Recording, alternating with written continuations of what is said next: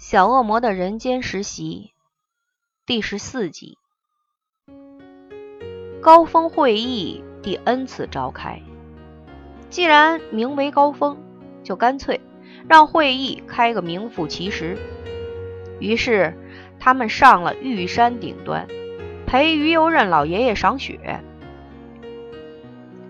会来这么远的地方，乃因为接下来至少有一星期他们无事可做。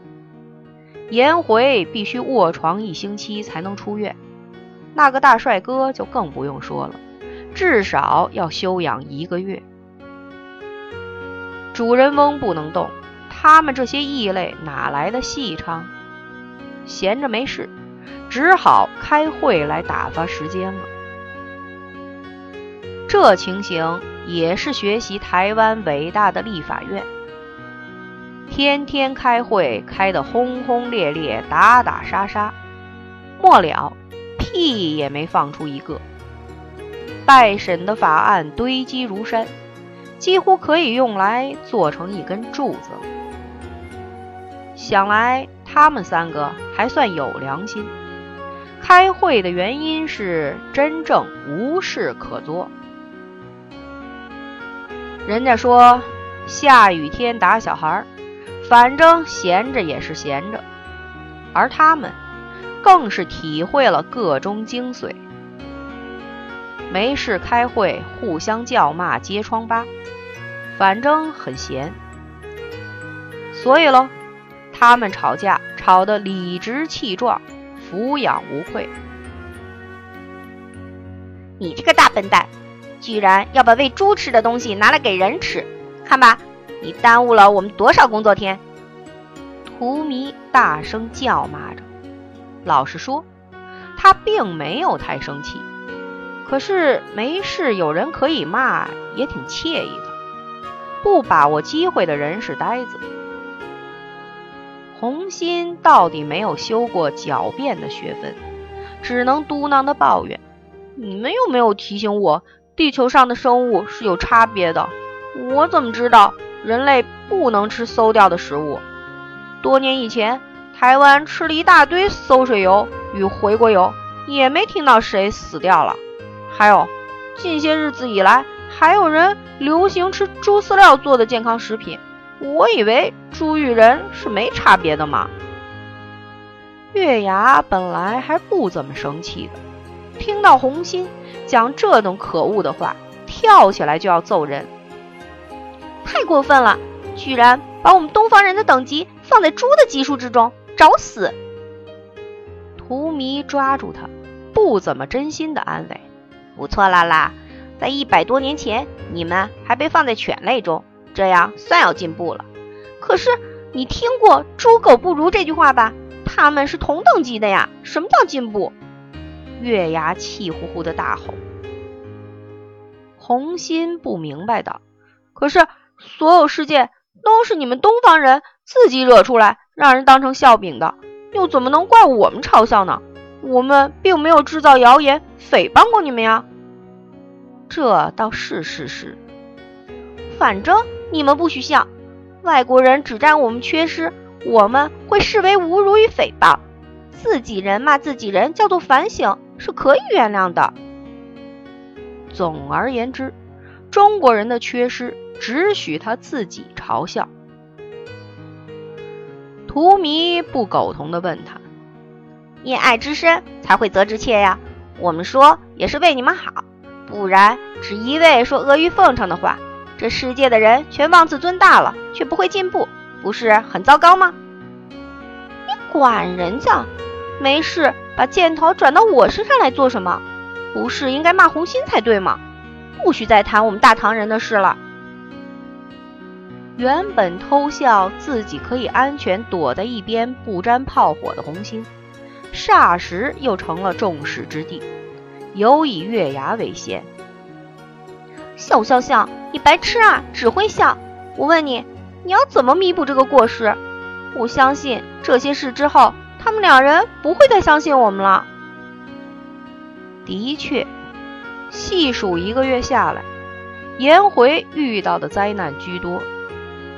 最惨的是那个摔到外太空去的风流。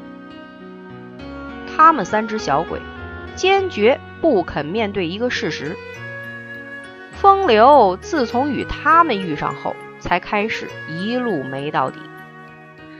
怎么也要死死咬定那个风流活该流年不利，厄运连年。他们的出现是为了救出他于水火之中。如果他们三个不下凡，搞不好风流的霉运早已使台湾沉没到太平洋中了。所以他们是伟大的。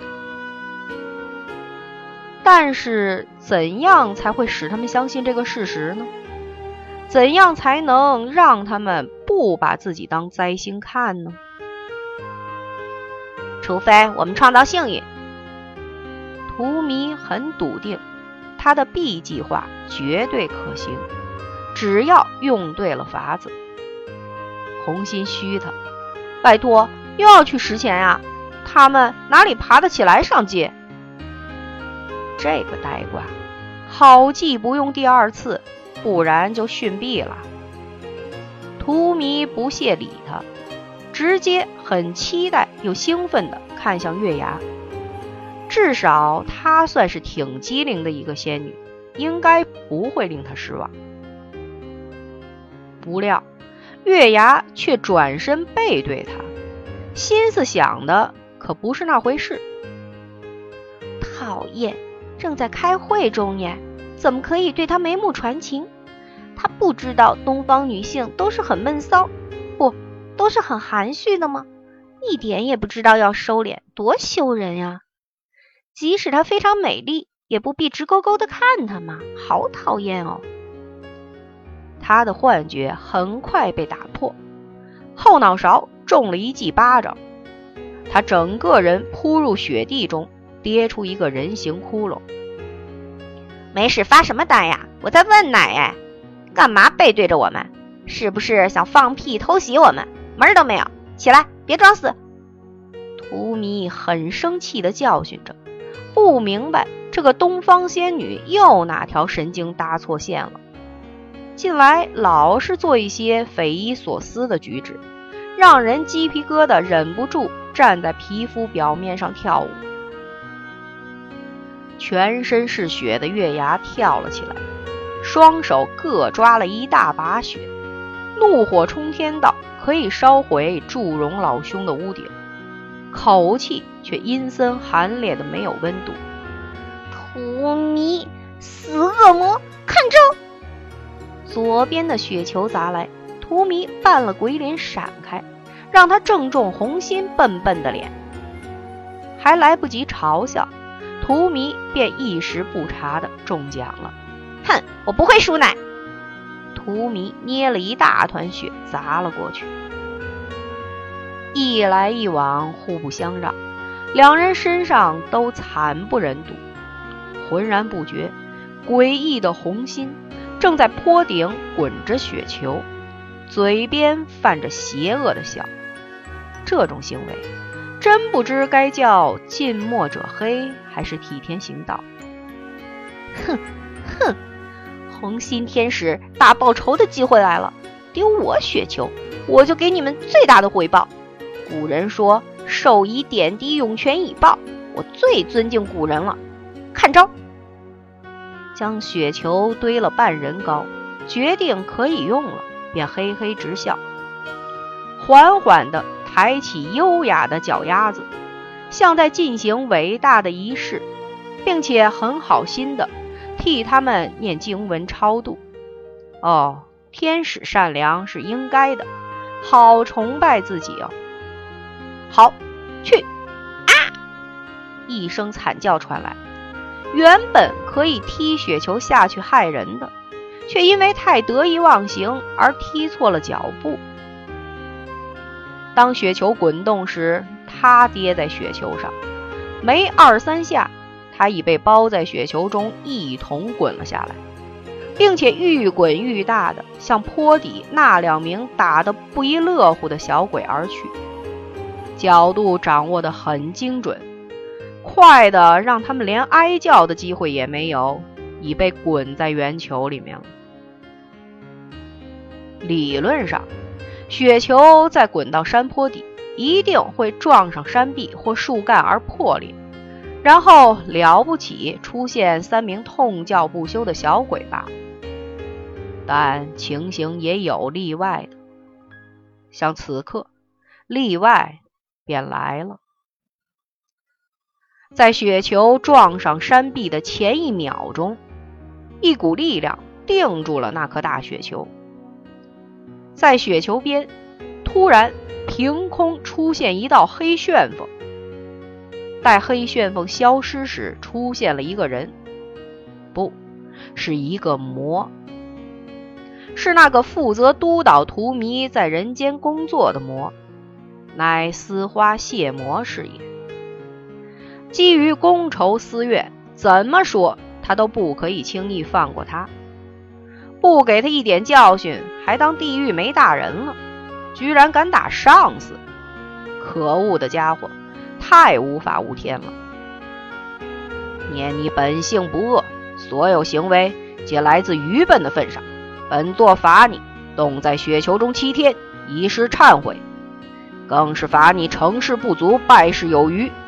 弄得你的客户对咱们地狱印象大打折扣，所以冻你七天是理所当然的。宣布完罪状，丝花谢魔很愉悦地施了咒语，让雪球至少冻上七天才能解开。施完法，丝花谢魔决定回地狱陪灾神下盘棋，去去这些日子来的怨气。转眼间，黑旋风又起，如一阵烟般的消失了。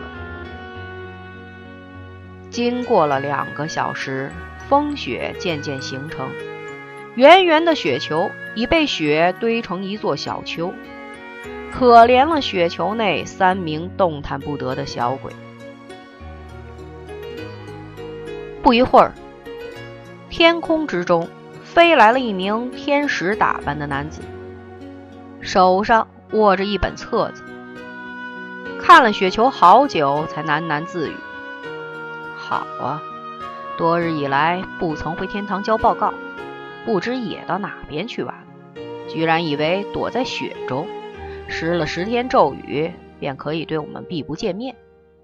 红心天使，不要因为自己笨，便当全天堂的人与你一般笨。